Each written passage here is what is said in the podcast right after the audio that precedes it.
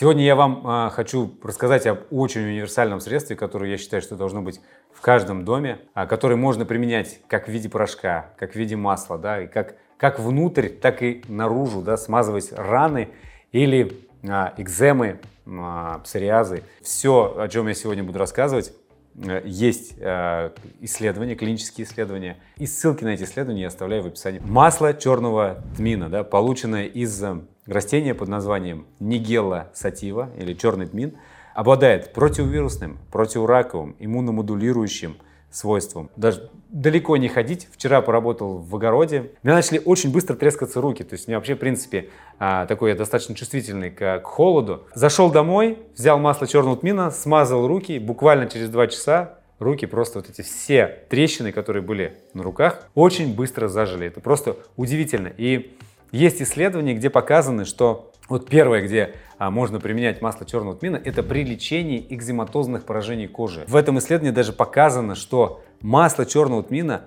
обладает таким же эффектом, такими же свойствами, как если вы будете употреблять гормональные мази. Представляете? Только без тех страшных побочных эффектов, когда вы используете гормональные мази. Более того, если еще говорить о кожных заболеваниях, то масло черного тмина здорово помогает при витилиго. Тоже есть исследование, да, где показано, что прямо достоверно уменьшается площадь витилиго при регулярном употреблении масла черного тмина. Но здесь нужно понимать, что вы должны его принимать как вовнутрь, так и наружу, то есть смазывая вот эти вот пораженные участки кожи. Обязательно смотрите это видео до конца, и в конце я прямо дам схему, как правильно употреблять масло черного тмина для того, чтобы достигнуть максимального эффекта.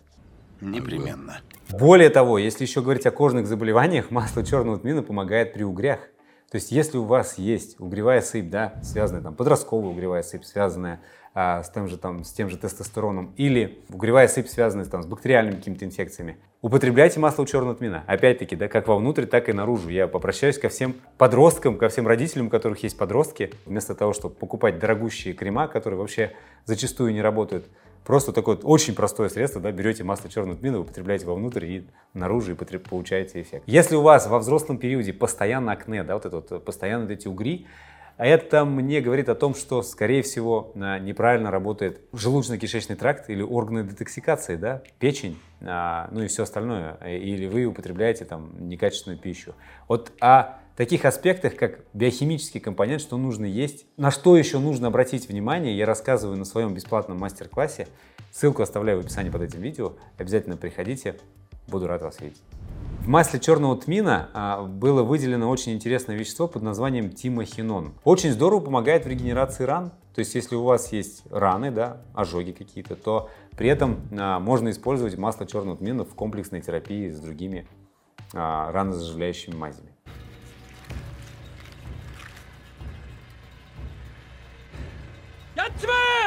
Ну, если уж мы заговорили о коже, то э, здесь тоже мы можем однозначно утверждать, что масло черного тмина также помогает в здоровье волос. Если у вас есть проблемы да, с выпадением, поредением волос, вы также можете попробовать использовать масло черного тмина в качестве а, вещества, которое укрепит ваши волосы.